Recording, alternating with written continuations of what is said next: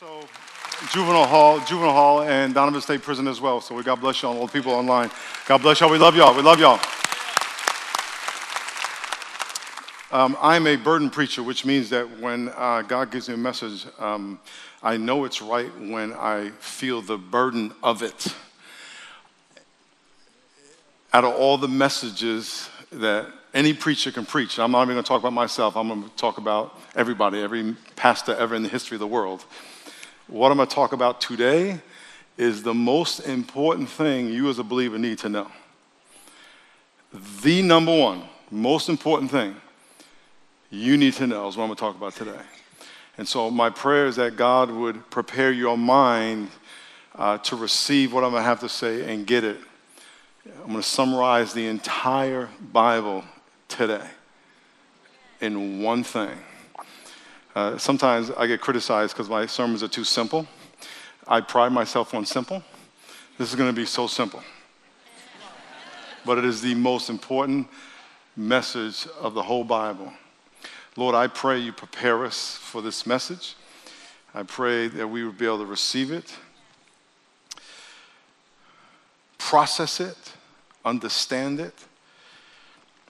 And Lord, I pray that you would encourage us. You love us. I pray uh, specifically for Gene Sowen's family. For Daniel and Sandra, I pray you bless and encourage them today. As she went to be with the Lord, and she is so good right now. so I pray you encourage her family as they're going to miss her. You blessed them with her, but now she's with you. And so I pray you encourage them in Jesus' name. Amen. Give the person next to you a big hug and a kiss. Amen.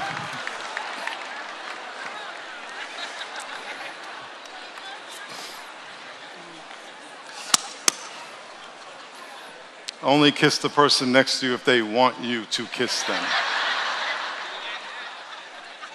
Amen. Amen. On the count of three, I'm going to ask you to lift your Bibles up. On the count of three, say word. One, two, three, say word. Let's go. Let's turn to uh, 1 John chapter 2. We'll get there in a few minutes. 1 John, it is the fifth book or so from the end of the Bible. So go all the way to the back and then count five towards the front, and you'll get to 1 John. It's a very small book. I want to tell you something that I want you to think about. Uh, in public speaking, one of the most powerful tools of public speaking is silence. It's the pause. So I'm going to say something, then I'm going to pause so you have time to let it sink in. God loves you. I want you to think about that. God loves you. It is the most profound thing we could ever know is that God loves you. He knows all your junk. Say amen if you got junk. And He loves you anyway. And He wants so bad for you to love Him back. That's it.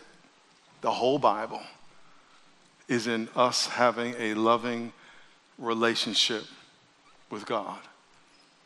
Not us using God, manipulating God, playing God for a fool, because He's not dumb. It's just receiving, experiencing His love in the context of a relationship. Um, everyone say right brain. Say left brain. This is my right, your left. In your right brain, you experience the here and now emotions, feelings. So, right now, your right brain is just firing with excitement and joy because you feel really good. Can I get amen? Okay, or whatever emotion you're having, your right brain is processing the here and now. Your left brain stores information and is involved in decision making, problem solving. Good decisions come when your right brain and your left brain work together.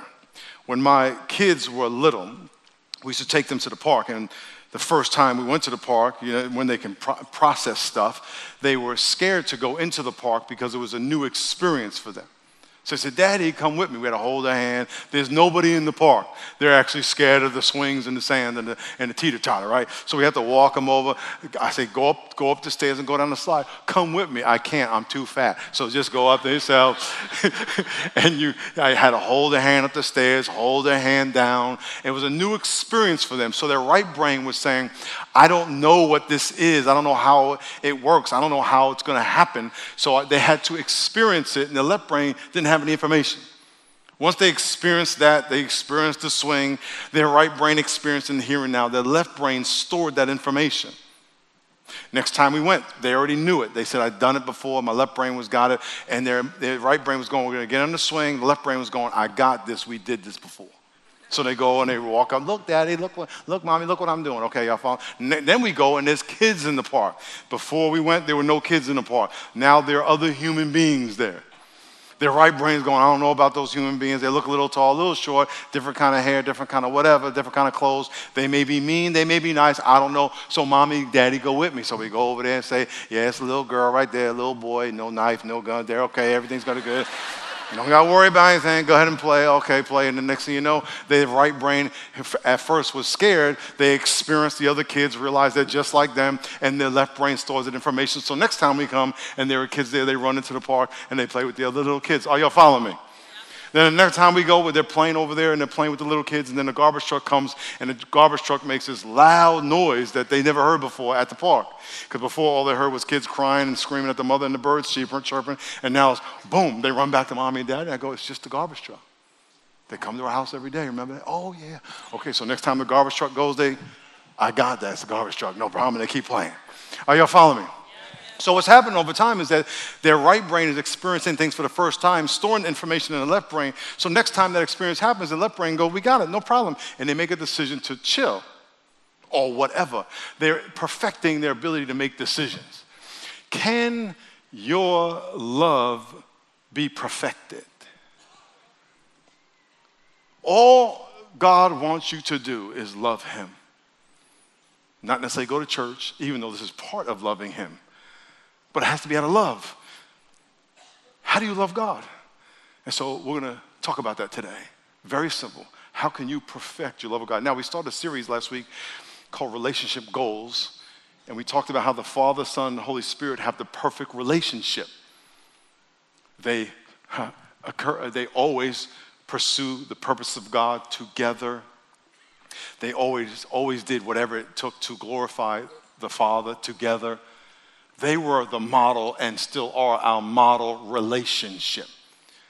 So for us, when we talk about love, we have to understand what love is and what loving means. And anytime you hear the word love used in culture, you want to always know what does the Bible say? What does God say about love? So we don't create our own version and, and experience and express a form of love that actually brings pain into our life. So, number one, God is love. Eh, 1 John 4 8, God is love. First here on the screen, it's, he who does not love does not know God, for God is love. So anytime you ex- say the word love, I love this, love this, love that, love wins, or whatever it is that you use the word love in, you always have to insert the word God. Because if that love is not consistent with God, it's not the kind of love God made. It's not the kind of God love is. It's a different version of love. number two, or this is not number two, love is obedience to God. 1 John 5 3, for this is the love of God that we keep his commandments, and his commandments aren't burdensome. This is very important. The greatest commandment is to love God with your heart, mind, and soul. The greatest above all commandments. You can take everything in this book. The number one thing is that you love God. And what does that mean? To do what God says. Stop right there. This is the most important thing you need to know about this entire book. When people come to me and they first get saved, they say, What do I do now? Learn to obey God. When people come to me, they've been walking with God for years and they've fallen away and, and messed up their life and they want to come back. Does God forgive me? Yes. What do I do now? Uh, obey God. When people think, Well, I, I don't know what my ministry is, my ministry purpose. What do I do now? Obey God. There's no other answer. Now, you do that by learning, you do that by studying, by praying, by, by, by, by worshiping, whatever, but it's all has to, the foundation of all love in every relationship. whether you're dating, marriage, your best friend, your grandmother, whoever it is, the foundation has to be obeying God. Next one, love is based not love is based on truth, not a feeling. Ooh, this is the one that's gonna sting. It don't matter what you feel. I don't want to obey God. That ain't love then. Loving God is loving God no matter whether you feel it or not. uh, 2 John verse 6, it's in your notes. This is love that we walk according to his commandments, and this is the commandment that you have heard from the beginning that you should walk in it. Same thing, loving God means obeying God whether you feel like it or not. As a matter of fact, your love for God is really only proven, and most proven, when you obey God in the times that you don't feel like it. It's easy to go to church when you feel like, this is, if this is your process, you're not getting a whole lot of brownie points with this. Sun, eh, you know, it's raining out, I have nothing to do, and there's nothing on TV, and I'm up, so I might as well go to church. okay, good for you. Versus saying, you know what, I'm going because I want to be in the house of God. I want to praise. I want to be with, my, with the, the, people of God. And, and you know, I got a lot of stuff to do, and I got, I got a lot of stuff I could watch on TV. And, and I'm, and, but I'm, it's my first priority. When Jesus was crucified, the Bible says he was in agony. He was sweating blood. And he said to God, the Father, Is there any other way? Do I have to do this? I'm paraphrasing. You can read it in Luke chapter 20. Is there any other way? And, and, and he says, oh, But not my will. Here's Jesus said, I'm in agony, sweat and blood. I'm in agony to the point of death, the Bible says and this is going to be hard. They're going to arrest me, they're going to beat me, they're going to crucify me. Is there any other way, Father? But not what I want. It's what you want out of obedience. So, loving God is doing what God says, period. The Pharisees were the religious uh, snobs of the Bible. And in every church, in every community, you have Pharisees. And let me explain it just so in case you might be one. You don't want to be one. Look at the person next to you, wherever you want to say, I don't want to be a Pharisee. Here are the Pharisees. The Pharisees, they had lots of information in their head, but they didn't obey. Oh, here's what the Bible says. But yet they're gossiping. Here's what the Bible says. Yet they're lusting. Here's what the Bible says. Yet they're watching pornography. Here's what the Bible says. Yet they're lying, cheating, and stealing, just like everybody else. But here's what the Bible says. Oh, please, you're giving Jesus a bad name. Please don't tell people you're saved. don't. They have all this information. It means nothing if you don't do what it says. So I'm gonna give you three very simple points. Number one in your notes love is perfected over time by the hand of God. Remember little kids in the park? Over time, you will learn to obey what God says, especially in the midst of your right brain telling you you shouldn't obey God. Look what it says in 1 John uh, 2 5. It says, Whoever keeps his word, truly the love of God is perfected in him. To be perfected meant to be complete, to be matured. To reach its intended purpose is that over time you would learn, despite what your right brain is saying, and by the way, your right brain is not necessarily wrong, it's just telling you part of the story. In other words, God is telling you, go over there and tell that person sorry, and you're like, and your right brain's going, you ain't telling them sorry. You know what they did to you? You know what they said to you? And your right brain's talking all this trash. You know what I'm saying? Say, say amen if you know what I'm talking about. And the left brain, the left brain saying, wait a minute, the fact is the Bible says you need to obey God. Your right brain saying, don't do that, don't do that. You have to make a decision. Are you going to obey the here and now, or are you going to obey the eternal word of God? Your love is perfected, it is matured, it is completed, it reaches intended purpose and goal when you practice obeying God day in and day out despite what you feel, despite what you perceive, despite what you know, because we walk by faith, not by sight, which means you don't know and never will know everything, ever. Even when you take inhale, every day you inhale for your whole life until the day you die, whenever you take a breath, you have never seen what's going in your lungs. And you don't see, unless you're in the cold, what comes out of your lungs. And every day you go by faith, knowing that something invisible is going to keep you alive. That's called faith. Every day you are a faith walker. God says, I want you to obey me. And the more you obey me, the more your ability to obey me will be perfected or matured or completed. That is the whole Bible. Go to life class and learn about yourself. And your right brain's on, mm, what are they going to teach you in that class? You already know who you are. And your right brain's talking all this trash. No, I'm going to go because that's what my church is offering for me to go to the next level in my life. Go over there and serve in that ministry because you have a desire to help those people. And you're like, nah, no, you don't know them and how are they going to receive you? Just go by faith. And when you get there, you might realize there's someone just like you who had the same fears you had. Go give that money. Well, how are you going to get that money? How are you going to pay your bills? Hey, God is telling you by faith to make that, that investment in the kingdom of God because God's going to bless you over here. By faith, you say, yes, God, I just trust you. Why? Because God has never, ever let you down. Ever ever. So, your ability to obey God internally, because God wants to do something in you, He is maturing something in you. Your ability to hear and experience and feel all these emotions and thoughts and say yes to God anyway. That's it. If all you do is say yes to God when it's convenient, you're just a religious person. I mean, that's easy. If all you do is love your friends and not your enemies, that's easy. You don't need God for that. You don't need God for that. The Holy Spirit came in your life so you can do what you couldn't normally do. Your love is perfected. Number two, love requires a renewed mind. Ooh. Some people can't obey God because of their emotional issues. Some people are so insecure in their relationship or how they view themselves that they won't obey God because they don't want to offend somebody.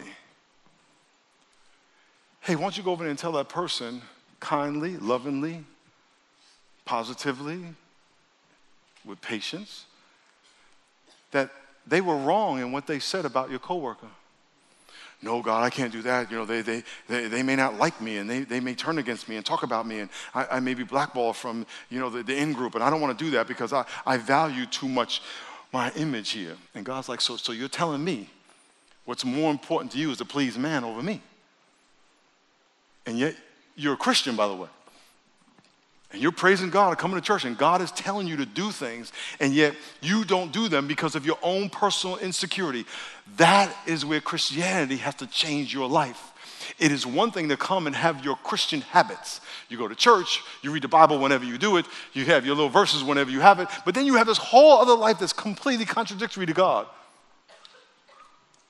And God is trying to get through to you so He can mature you and, and bring His expression of love in you and through you to perfection, to maturity, to, so you can obey God at a higher rate. So you can basically love God at a more perfected level. That's all it is.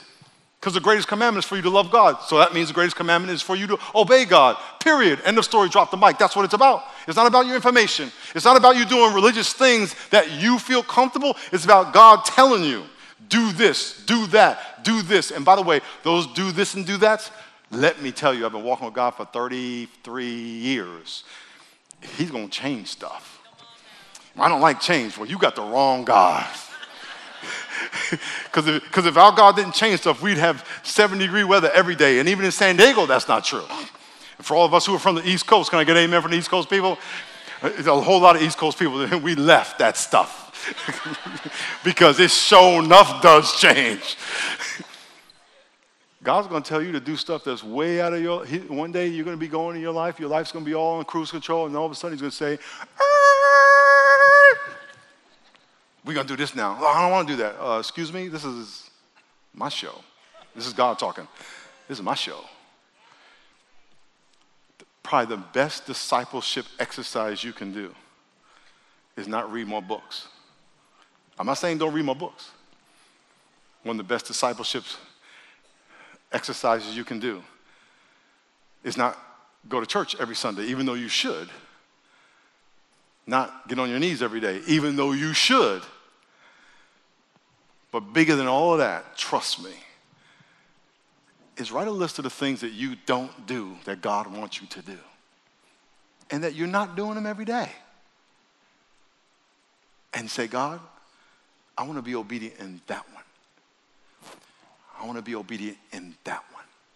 Matter of fact, by show of hands, and I'm, going to ask all the campuses to do this. And uh, if you fi- find yourself wanting and needing to raise your hand, don't feel uh, embarrassed because you will not be alone. If you have 10 things, I would say 100, but you probably don't have, you don't have time to count that high.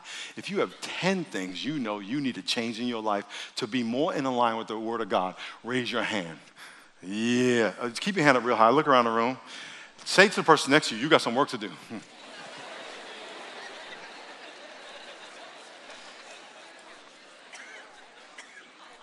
I want to read a verse to you. If you, if you said, I'm going to write just five of them down, just five, and say, God, today we're going to pick up number one. I want to be obedient in that. And by me being obedient in that, I'm loving you. Yes. Whether you feel like it or not. For all y'all who are married, know love is, love is not only about a feeling. If you're married and you know, and I'll just talk to married people for now, uh, if you're married and you had to do things for your spouse that you did not feel like it, say amen. Mm-hmm. There was a guy training his son. He was training his son. He, for, uh, his, son his son was getting married. He said, Dad, what do I need to know to be married? He says, Say you're wrong. He said, But I didn't do anything. He says, Say you're wrong. I didn't do anything. He says, Say you're wrong. I didn't do anything, Dad. He just say you're wrong. He said, Okay, I'm wrong. Now you know how to be married. Number two in your notes.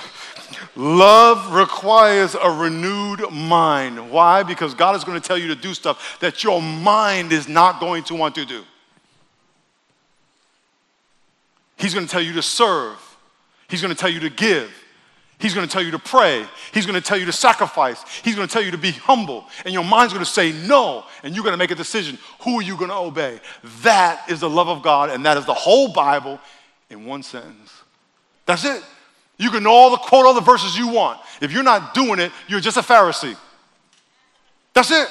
And you're playing game, and God's like, I never knew you. There are going to be preachers who preach like this in front of churches and do healings and miracles that are going to die and stand before God and say, God, I'm ready to come in. And God's going to say to them, I never knew you. You were deceived the whole time playing the game because you wouldn't do what I said. How much more you?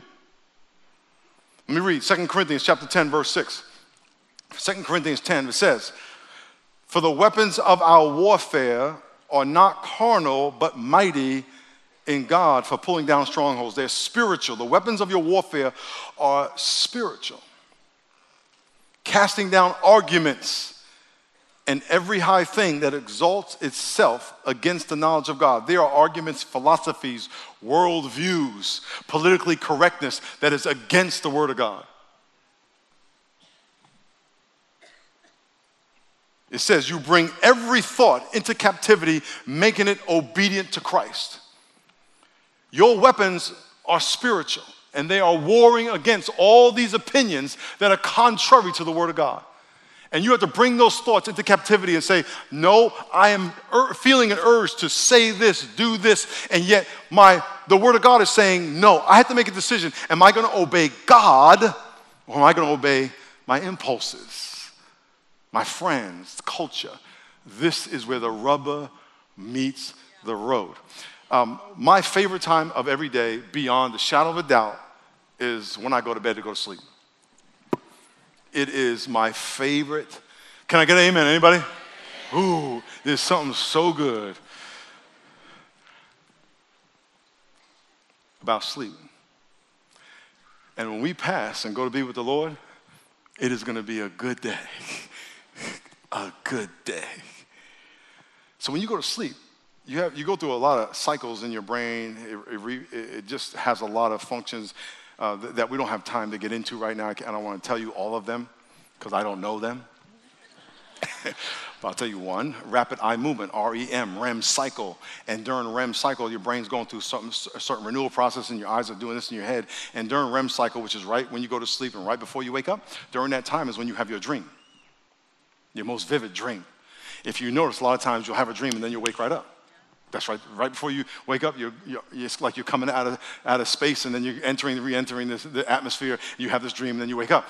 And when you're in REM, when you're sleeping, it's called REM paralysis. You experience a, a, a state of paralysis. You cannot voluntarily move. And why would you want to voluntarily move? Because when you're dreaming, you're experiencing emotions and you're running, you're, you're, you're, you're jumping, you're flying, all the stuff you're doing in your dream. And your body can't do it because the reason you have REM paralysis, the reason God created REM paralysis, because He didn't want you to be able to physically do what you're experiencing in your dream. Can you imagine how messed up your life would be if you experienced? I don't need to finish that sentence. Can I get amen? None of y'all will be married. Some of y'all will be in jail. And then other y'all be dead. You would have just jumped out the window. I don't know. I can fly, okay?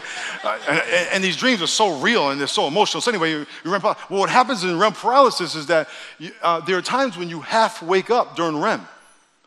And you're kind of having a dream, but you're half awake, you're half asleep, but you're paralyzed. And you kind of sense that there's somebody in the room over here but you're laying on this side of your body and you can't move your head and your eyes are kind of open and you sense that there's somebody in the room but you can't see them and you want to turn and scream. But you, you, you can't see them, but you feel that they're there, and you're trying to scream, trying to look, but you're paralyzed, and you're doing this, and you can't move. Can I get an amen if you know what I'm talking about? Okay, so you're paralyzed. And so your mind is telling you, turn, look, scream, call for your mommy. And your, and your body's going, no. No. There's going to be times in your life that God is going to tell you to do something, or your flesh is going to tell you to do something. And you have to say, no. Culture is going to tell you to believe something against the Word of God. And you say, no your fear, your lust, your greed, your pride, your ego is going to tell you to say something, believe something, look at something, think something. And you have to say, no. You take it and say, mm. you will obey God. That is loving God. Whether you feel like it or not. And my challenge to you is you walking through your day that you start and you start sensing God telling you to do something or the world encouraging you to do something that's disobedient. And you say, right now, right now, I have to express the love of God right now by obeying God. That's has nothing to do with what you feel. Now, your feelings are definitely in it, but whether you feel like obeying God, that's irrelevant. I have to obey God. Number three in your notes love must be received before it can be given. What does that mean? That you have your natural love, but God wants to give you his supernatural love. The Bible says that when you ask Christ to be your Savior, you admit that you're a sinner. The Bible says all have sinned. The Bible says Jesus Christ died to pay for your sin, which was an act of love, by the way, because he had no sin. He died, was buried. Three days later, he rose from the dead. And the Bible says if you confess with your mouth that Jesus is Lord and believe in your heart God raised him from the dead, you will be saved. And then what happens? The Holy Spirit comes to live in your heart. And the Bible says that the Holy Spirit pours the love of God into your heart. What does that mean? That you have a level and intensity of love for people way beyond your natural desire, your natural ability that you could forgive people that you wouldn't normally forgive. When Jesus was being crucified, he was forgiving them as they were crucifying him. They were nailing him in the wood, and he said, Father, forgive them right now. Because as they're even doing it, they don't know. And they didn't even ask for the forgiveness. I just forgive them. And so the Holy Spirit pours His love in your heart. You start looking at people, I was in the juvenile hall years and years ago, and I went to see this white supremacist, and I went in, and they told me he's a white supremacist. I'm getting there talking to him. He starts calling me the N word, cursing at me, cursing at me, and I'm leaving. I'm walking down the hall. He's cursing me out the hall, and in my heart, going, that brother just needs Jesus. He just needs Jesus. His father beat him. So I said, I'll just come back next time after he thinks about what he said. I'm going to pray for him to come back because that brother needs God. He's already forgiven. I don't have, he's messed, he got, he got fed a lot of garbage. Went back to him and we talked again. He ended up getting saved. But the point is that God is way bigger than his words. It's his broken heart speaking. And where you say, Lord, give me love for people and situations that, that, will enable me and empower me to obey way beyond whatever I could ask or imagine. So, in a minute, we're going to pray, and you're going to have an opportunity to ask Christ to be your Savior and to receive the Spirit of God, the Spirit of God that's going to empower you with the desire and the ability to obey God. Not necessarily feel something all the time, because let me tell you, you will not feel good all the time. You're not. Sometimes you're going to be discouraged. Sometimes you're going to be scared. Sometimes you're going to be depressed. Sometimes you're going to be angry. Sometimes you're going to be mad at God because you don't understand and your brain's telling you God betrayed you. And then you'll come to your senses. But the Holy Spirit is never going to leave you or forsake you. And so we're going to pray and you're going to have opportunity. Lord, I want the Spirit of God in me. And then we're going to take communion together. So right now, bow your heads and close your eyes, please. In all the campuses, online, USS Somerset, juvenile hall, Donovan State Prison, Coronado, all the microsites. God bless all y'all. Bow your heads and close your eyes right now. Jesus, I thank you for all these people here. I thank you that you know every single person and that we have an opportunity to surrender our life to you, that you may fill our heart with your love, your passion, a supernatural ability to obey you even through the most difficult times of our life. If you realize that you are a sinner and you believe that Jesus Christ died for your sin and rose from the dead, and you would like to ask Him to forgive you of your sin and fill your heart with the Spirit of God, the Spirit of God that pours the love of God into your heart, I want you to pray this prayer with me in the privacy of your heart. Pray, dear God, I believe you love me. And I want to love you. I believe you died and rose from the dead for my sin. Jesus, please forgive me. Fill me with the Spirit of God. I surrender my life to you. Thank you.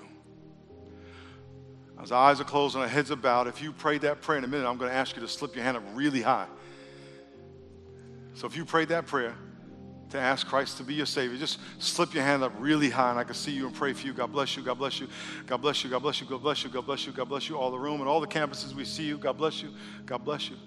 You can put your hands down. Lord, thank you for all those people. Thank you for your faithfulness. In Jesus' name, amen. Let's give all those people a hand. God bless y'all.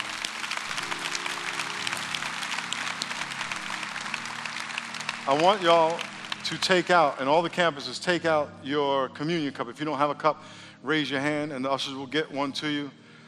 Keep your hand up really high. God bless y'all.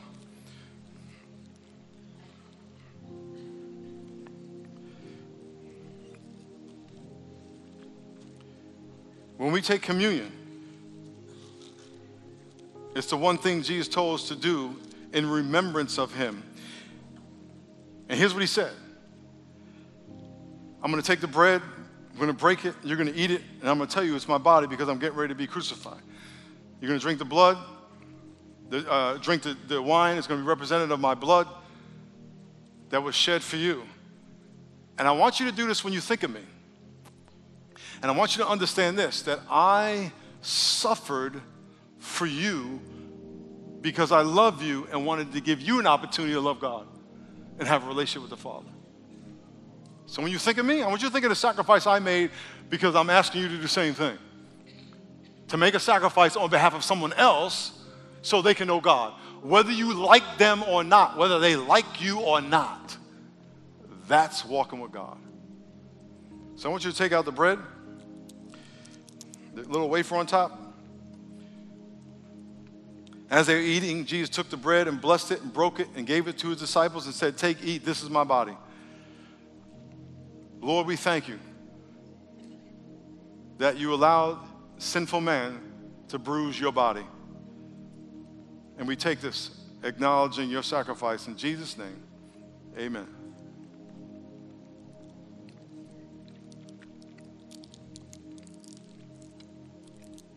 Open up the cup carefully. He took the cup, gave it to him, and said, Drink from it, all of you. This is my blood of the new covenant, which is shed for many for the remission of sins. You could not have forgiveness unless there was blood shed. Jesus shed his blood, his sinless blood, for our sin. That's love. Trust me, it was not pleasant. Lord, thank you that you shed your innocent blood for our sinful lives. And we take this acknowledging that in Jesus' name. Amen.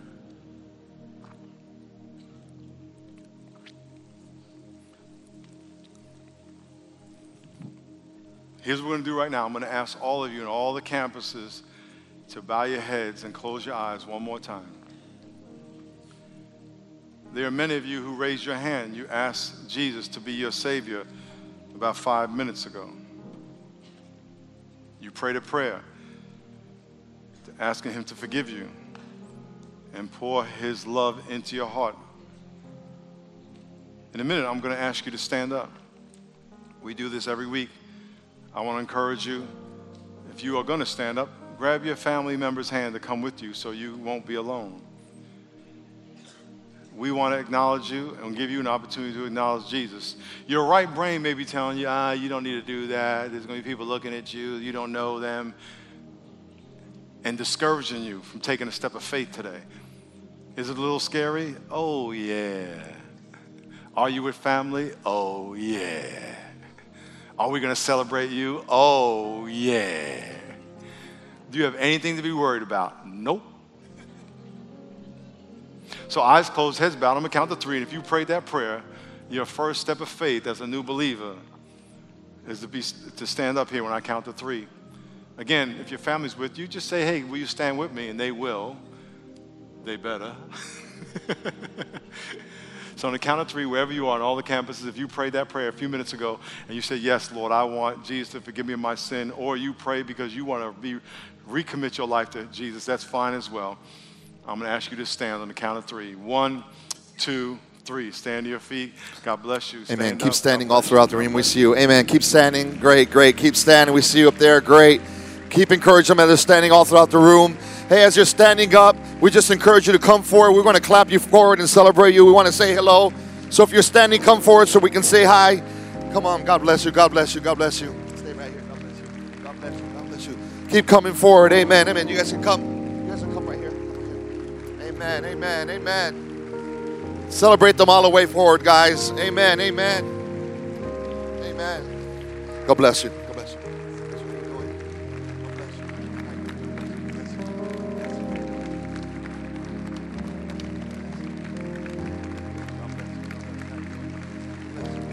Amen. Come with your family forward. Amen. You guys can face forward here. You guys can turn around and face me here. God bless you. God bless you.